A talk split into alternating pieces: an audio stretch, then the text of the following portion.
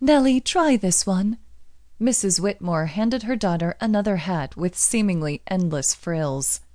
Mother, this is outrageous, Nellie replied, pulling at the excess of feathers and buttons. It is the only way you will have the biggest hat in the parade, her mother answered. Nellie rolled her eyes. The Easter parade in New York City was an important event to most upper class families, but not to her. She would rather be doing anything than parading down the street in a hat that weighed as much as a lapdog. I do not care if it is the biggest. I cannot wear this silly thing, Nellie argued, much to the dismay of the store clerk. The clerk gingerly lifted the hat from Nellie's grasp and placed it back among the display shelves. You need to be noticed if you are to catch a husband, Mrs. Whitmore reminded her. You are not getting any younger. You must be noticed now, before it is too late. Why would it be too late? Nellie asked curiously. Her mother was about to answer just as Mr. Whitmore emerged through the door of the hat shop. Haven't you ladies decided yet? He huffed, looking over the dozen hats displayed near his daughter. Nellie shook her head, and Mrs. Whitmore gave her husband a look. Mr. Whitmore turned to the clerk. We will take all of them, he muttered, eager to bring the shopping trip to an end. Nellie shook her head, knowing that she already owned more hats than she would ever wear.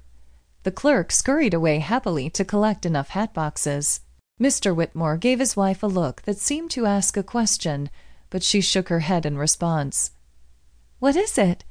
Nellie asked. We will explain later, when we get back to the house, her mother answered. The Easter parade was in full swing the next afternoon. Ladies strutted through the street as expected with their showy hats and dresses. Some held ornate parasols, and the spectators oohed and awed. Nellie shook her head as she pinned on the hat covered in flowers and other notions that her mother had finally chosen. She sighed at her reflection in the vanity mirror. This is hideous, she grimaced. At least mother will be happy.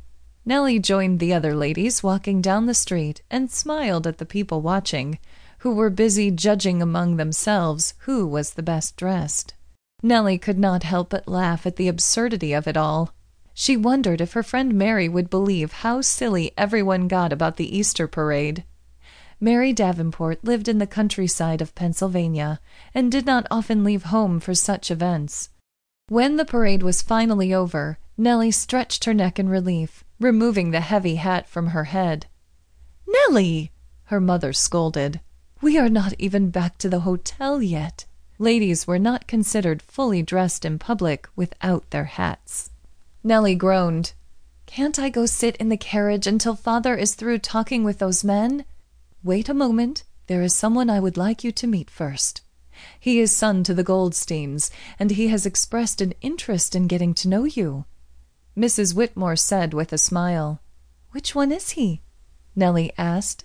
Mrs. Whitmore discreetly nodded her head in the direction of a man who was approaching them. When Nellie saw the man, she made a face at her mother at which Mrs. Whitmore returned a stern look. Mr. Goldstein, allow me to introduce my daughter, Nellie.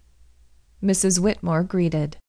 Simon Goldstein smiled wide at the attractive young lady in front of him. Nellie had a fair complexion framed in delicate blonde curls. She never had trouble gaining the attention of men. She simply did not care for the ones she met. I am pleased to make your acquaintance, Miss Whitmore, Simon told her. Nellie forced a smile.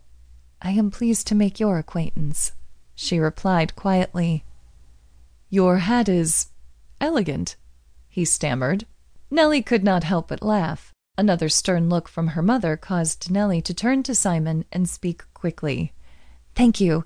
I was just leaving to wait in my father's carriage. I must get out of the sun. Good day, Mr. Goldstein. Nellie turned on her heel and left the sidewalk. Forgive me, Mr. Goldstein.